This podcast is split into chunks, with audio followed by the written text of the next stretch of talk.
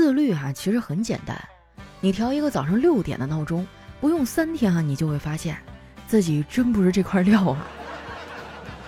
嗨，大家好，这里是喜马拉雅出品的《非常六加七》，我是你们的懒朋友哈利波特大加七。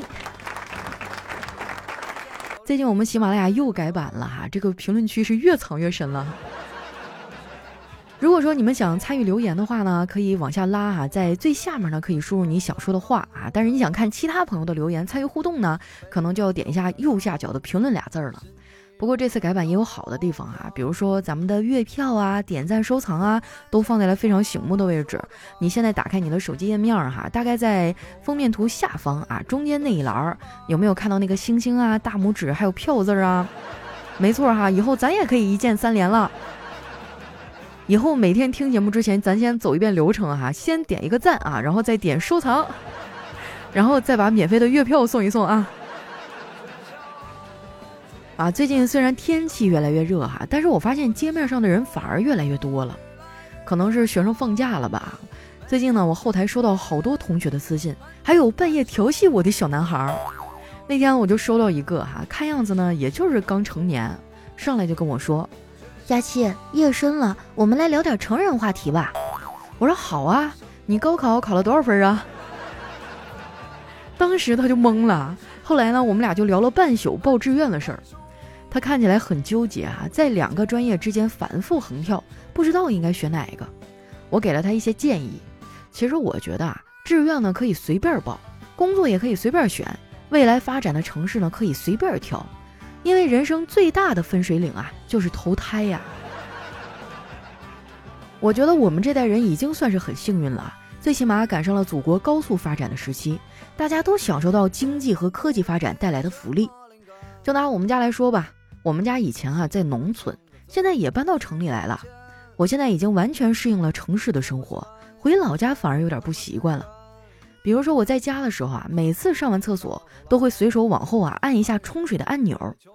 结果前两天啊，跟我老爸回老家蹲那个旱厕哈，完事儿我就习惯性的随手往后那么一按，啊，结果嚯啊失去了重心，直接掉坑里了。现在回想起来我还觉得恶心呢。那天啊，我一整天都在洗澡，在家洗完了觉得不行，我又去那个澡堂子里洗了一下。因为就是临时在附近找了地方嘛，所以也没有看那个评价。去的时候发现水不是很热。于是呢，我就大声的冲外面喊：“老板，水怎么不热呀？”这老板说：“可能是你的灰太厚了，影响末梢神经了吧？”真损啊！你这怪不得这家澡堂子评分这么低呢。谁家好老板这么跟顾客说话呀？不过呢，我从那澡堂子出来之后，整个人好多了。到家的时候啊，我就发现屋子里坐满了人，七大姑八大姨啊都来了，见我回来了。我大姑呢，把我拉过去说：“佳期呀，还单身的吗？”我点点头。她说：“那你喜欢什么样的男孩啊？大姑给你介绍一个。”我说：“我也不知道啊。”我大姑说：“那你想想，你喜欢过的男孩子都有什么共同的特征？”嗯，他们共同的特征就是都不喜欢我。我大姑听完啊，非常同情的看了我半天。我感觉要是来点煽情的音乐啊，她这眼泪都要下来了。其实我觉得哈，我喜欢的人不喜欢我这个事儿哈也没啥，这么多年我都习惯了。过去的我哈被人拒绝的时候，第一反应是，你为什么不喜欢我？我做错了什么？以后我改还不行吗？而现在的我被拒绝哈，我第一反应是，哼，你算老几啊？一边待着吧你。之前啊，我在网上看到一话题。说你会对一个人有执念，迟迟不肯放手吗？大部分人回答都是不会。确实哈，我觉得时间能治愈一切。短时间内呢可能会比较难受，但是时间一长啊，大家基本上都会放手了，因为你感受不到爱了。不爱一个人，那肯定会选择放手啊。但是话说回来了哈，如果你不爱上班，你还是会每天都去上班。这说明什么呀？说明人间疾苦并非不能忍受。给钱就行。我一直都觉得呀，爱情这东西呢，有了更好，没有也无所谓。人生还有很多值得的事儿可以去做呀，比如跟好朋友打个电话聊聊八卦。刚才我闲着无聊啊，就给丸子打了个电话。电话接通以后呢，我就问他：“丸子，你在哪儿呢？”他说：“我在麦当劳。”哎，你又背着我去吃什么好吃的啦？我都闻到香味儿了。丸子说：“佳琪姐，我正在卫生间排队等着拉屎呢。”说完啊，他就把电话给挂了。说出来你们可能不信啊，丸子是我见过的第一个尿频尿急的女孩。上次我跟她一块去电影院看电影，这电影总共也就俩小时，她去了四趟厕所，我都不知道她是去看电影的还是去施肥的。那部电影呢还挺好看，因为最近不太忙啊，我没怎么加班，就把那几部大热的电影啊都给看了一遍。看完每部电影呢，我都会有一个感受。看完《消失的她》呀，我觉得要远离男人；看完《我爱你》呢，我觉得生孩子要慎重，最好别生。看完《八角笼中》啊，我发现我根本就养不起孩子。啊，今年的电影真的太有意思了，主打的就是一个不婚不育。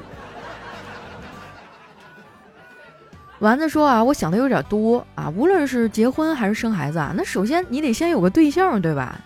我不想谈恋爱吗？我跟谁谈呀，对吧？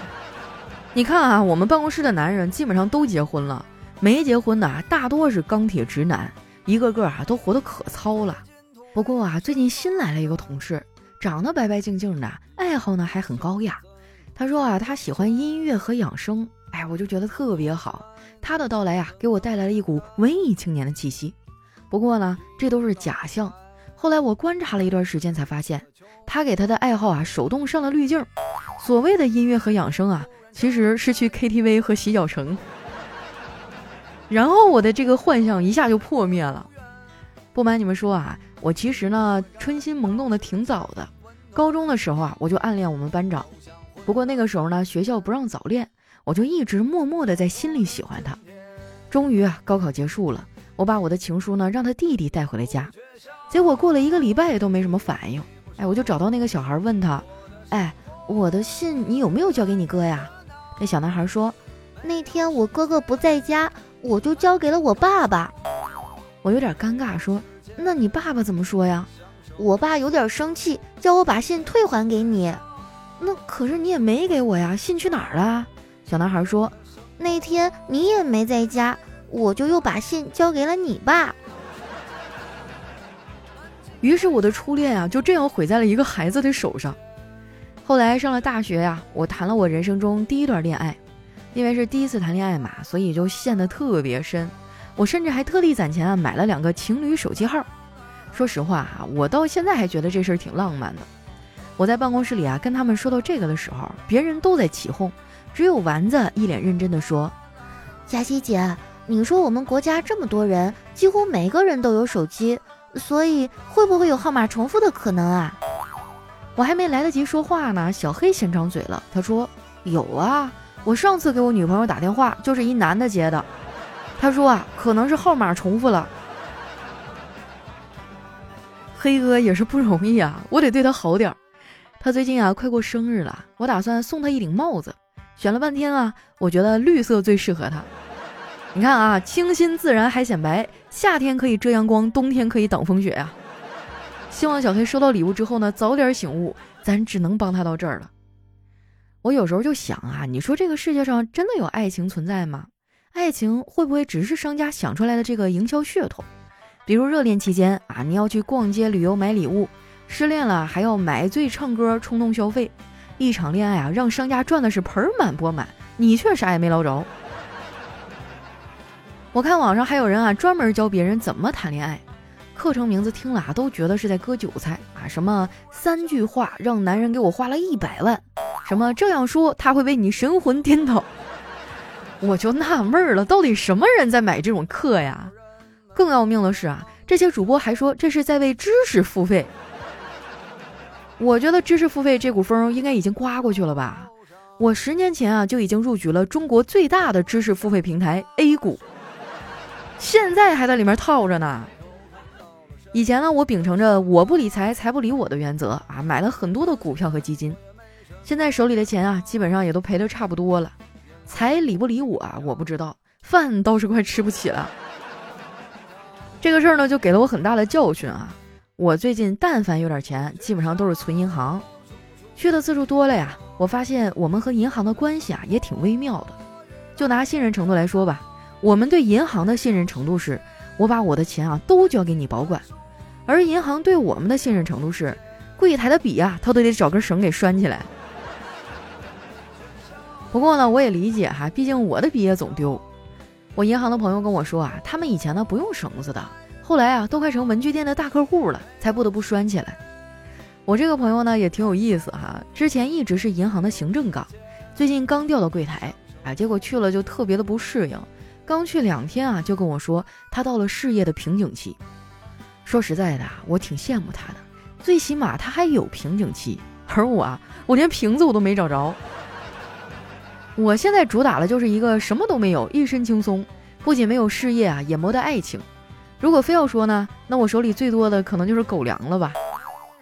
最近放暑假，我侄子侄女呢去姥姥家，然后我哥和我嫂子就解放了，感觉他们俩最近有点太放飞自我了。前两天啊，居然约着一起去网吧打游戏，可能是因为放暑假了吧，这网吧的人特别多，到那儿发现啊，已经没有连着的位置了，于是这俩人呢只能分开坐。我嫂子打了一会儿哈，觉得没意思，就给我哥发微信，说：“老公回家吗？”我哥当时啊，可能是打的有点太投入了，就习惯的回了一句：“啊没，我还在公司加班呢。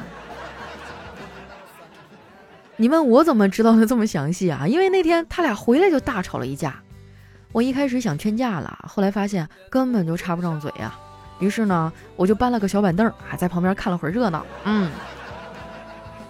我发现我嫂子真的很厉害啊，她是一个顶级的阅读理解高手。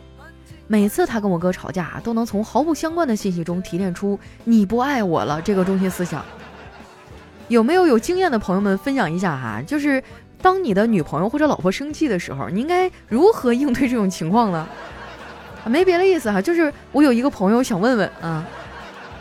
那今天我们的节目就先到这儿了哈，大家记得给我们节目投投月票哈。现在的月票呢都是免费的啊，收听节目就可以领到。大家手里有这个余票都给我送一送哈，谢谢大家，期待你们的留言，我们下期节目再见。